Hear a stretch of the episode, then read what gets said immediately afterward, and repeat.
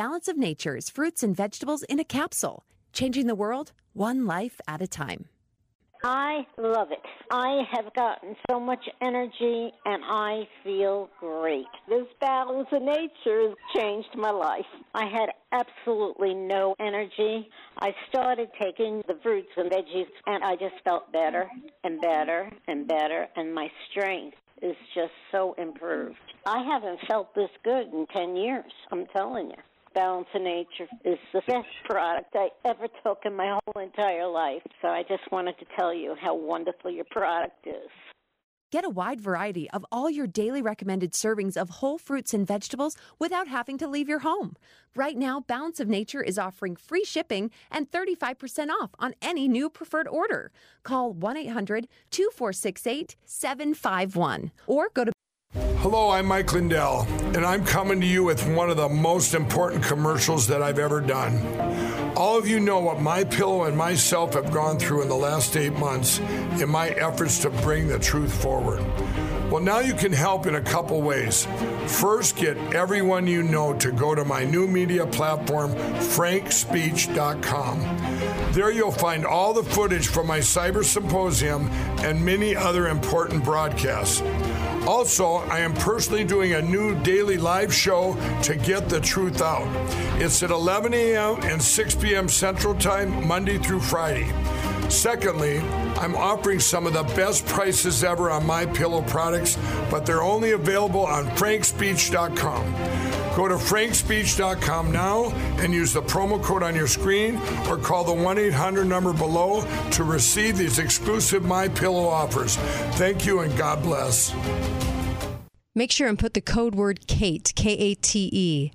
This will get you up to 66% savings at mypillow.com. The code word Kate, my first name, K A T E, helps support Mike, helps support this show, and help support yourself in getting some amazing, amazing products. These are the best ones I've ever owned. Go to mypillow.com, code word Kate. balanceofnature.com and use discount code KATE. Lines are open now. Call 888 673 1450. This is The Kate Dalley Show.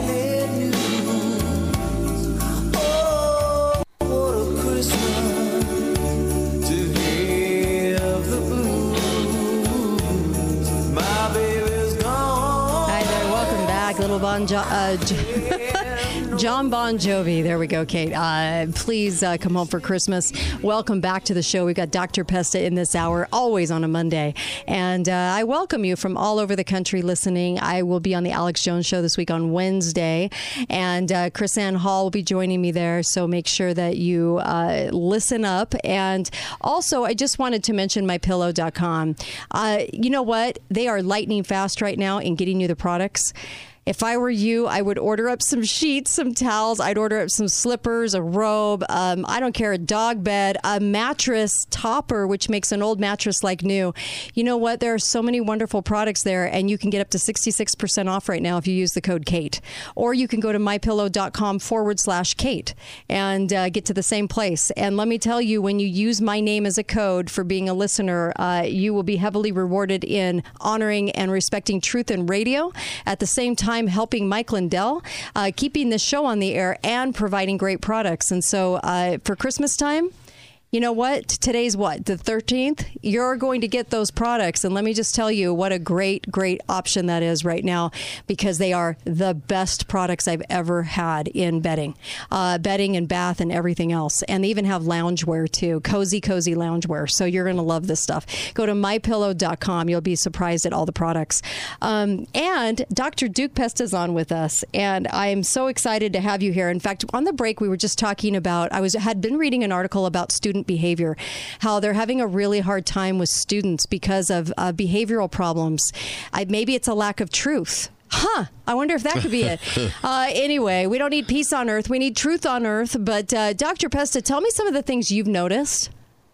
I think it's absolutely true. There's been a sea change in student attitudes. Now that they're back, now that there are, um, now we're, we still have mask requirements. So mm-hmm. uh, in campus, uh, in class, it's weird. In their dorm rooms and in their recreation facilities, our university students do not have to wear their masks. Sitting 25 feet away from me in my classroom, they must. It's bizarre. But it's like something Jeez. snapped. I think during this last mm-hmm. COVID push, this has been this has been building for years. But I think the university kids have finally figured out that they need that we need them more than they need us. Hmm. That they're paying all this money. They're right. finally realizing how overpaid they are. They're over much they're paying. Uh, they they it's almost as if they realize with this pandemic that we're we'll, we are in much more trouble if we get rid of the slackers and the lazy and the ignorant. If we if we get rid of them, uh, I mean, the majors are collapsing. I mean, our English major is down hundreds of percentiles. I mean, we, we when I moved here 13 years ago to take mm-hmm, this job, mm-hmm. we had over 300 English majors. Now we have like 45. Wow. This is true about uni- uh, majors all across the humanities and the social sciences. These kids have figured out that um, if if there's so few of them mm-hmm. and there's so many of us that if they fail, if we fail them or we give them a hard time about not showing up to class or mm-hmm. not turning in their work, they they're gone. They just drop the class or they stop coming. And then the universities cancel has to go around canceling classes for low enrollments. I think they figured it out now. I mean, uh, they're no longer victims. I think they now know that they that that they're going to manipulate the system as much. And don't don't forget the fact too, guys that for the last 10 years now, we're five really, we've been bringing school students to, to campus not because they're the best and the brightest, hmm. but because they, we are including the word inclusiveness, right? Mm-hmm. We, in the name of social justice, by definition, must take many kids who shouldn't be here. If if we're only accepting to college kids whose grades and scores and behavior and extracurriculars are excellent, mm-hmm. then by definition, we are excluding slackers and the lazy and the incompetent and the stupid. And this is how bad it is at universities in the name of ideology. Rather than pass up on or ignore or fail to admit the slacker, the lazy, the cheat, the liar, we're taking them with ex- with particular exuberance. See how incredibly inclusive we are, guys. We're taking people who can't read. We're taking inner city kids wow. who don't know the first name, how to even spell their names. Right. We're taking kids from the inner cities who can't sit still, who are f- semi literate, who have bad attitudes, and we're throwing them in the college population. Four out of ten. Four out of ten of them are here. And you don't dare fire them. You don't dare suspend, suspend them. Heaven forbid you can actually fail them. Because if you bring kids to campus to show how woke and inclusive you are, and then you fail it, it's even worse than, than if you had never been inclusive to begin begin, begin with. Mm-hmm. Once you have them there, mm-hmm. you got to give them scholarships and and you got to give them grant money for books and grant money for housing because they're poor, unfortunate kids. So you're giving them all these rewards for being ignorant that kids who belong here don't get. And then they are they are fail proof because again, like I just said, it's not only a matter of economics. If I fail the 40% of my classes every day, every semester that, that should be failed, right. 20% because they won't do the work and 20% because they're incapable, then that's 40% of dorm rooms not sold, 40% of parking passes not sold, 40% of meal plans mm. not bought, which means right. we don't have enough right. to keep the doors open. And and then then the political correctness, right? If you bring them there because they don't belong, mm-hmm. and then you fail them because they don't care, then you've just contradicted your own inclusivity. Once you bring them there, it is a foregone conclusion whether they attend classes or not. You're going to have to give them a diploma or you're not being inclusive. Jeez. Oh my gosh. We've got ourselves so backed into a corner. It's so pathetic. Yes. The inmates are running the asylum and never and everybody understands it. Yeah, that's true. Uncle well, Milty? That doesn't bother me too much as long as the IRS hires those with financial degrees. yeah, but be careful, Milty. Yeah, be because my careful. students are not only ignorant, they're incredibly politically arrogant. So, what would be what uh, you kept your you've done your your taxes the right way, Milty? What if you get some leftist IRA agent because that's who they're hiring, Mm-hmm. left wing punk IRA uh, uh, uh, foundation guy, uh, a, somebody from the IRS who's a radical lefty but can't even add. Uh, your political affiliation is going to be the decision whether you're audited or not. Your Yeah. political affiliation, not not the not the reality of your books, is going to be your political positions that's going to get you in trouble. I So believe it's been that way for about a decade. Oh now. my gosh. You know, there was a stat that actually shocked me, and this was from uh, Young America's Foundation. But get this households featuring married parents, okay? Married parents with children dropped from 40% in 1970, and now it's just 17.8% of children coming I- from married homes. I talked about it on the Dr. Duke show just this morning. This is a huge. What, what the statistic measured. How what percentage of American families have a married husband and wife and children of any age? Right. And the answer is less than 18% now. 120 million families were surveyed. 120 million. And we are at the point where there's well under 20% of them, less than one in five of them, actually are married in a nuclear family way. Far more single moms and single dads, far more people choosing to live alone, far, far, far mo- more couples shacking up. You go back mm-hmm. to 1940, I believe it is. Oh, no, excuse me, 1959. 1959, the number was something like 80%. And now we're under 18%. It's been a complete turnaround. It's. I, I was stunned by this. I was absolutely stunned. Go ahead and See, I'm not stunned at all I because I've always looked at it like this. It, just like abortion, at one time, divorce was not legal, Yeah, yeah. you know, right. and families stayed together. Well, it was the it was common. I mean, it, I remember when my parents got divorced in the '80s. That was a big deal. I mean, we were the house on the block that our parents got divorced. I mean, when I was a teenager, and honestly, it just wasn't as common in school. And now it is. It is absolutely crazy if your parents are still together.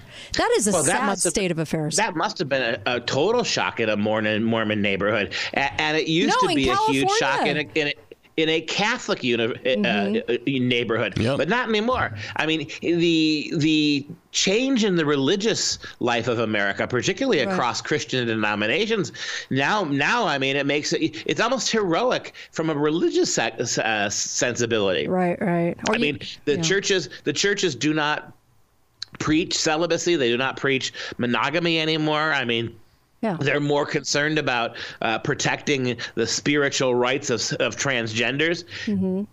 That's I mean, true. it used to be a time when a divorce was shocking. Now, Yep. in my university classes, the shock is when families have stayed together. It's amazing. You ask kids how many of your parents are still together, and you get one or two hands go up in a room of 35 students. Jeez. I remember when my aunt and uncle got divorced, they actually had to go to another state Did they to really? get the divorce. Oh yeah. my gosh. I, I, I look at this, I'm I'm actually stunned. I really am. I didn't think it was that low. I didn't think it would be under 18%. I didn't think we'd be in the teens.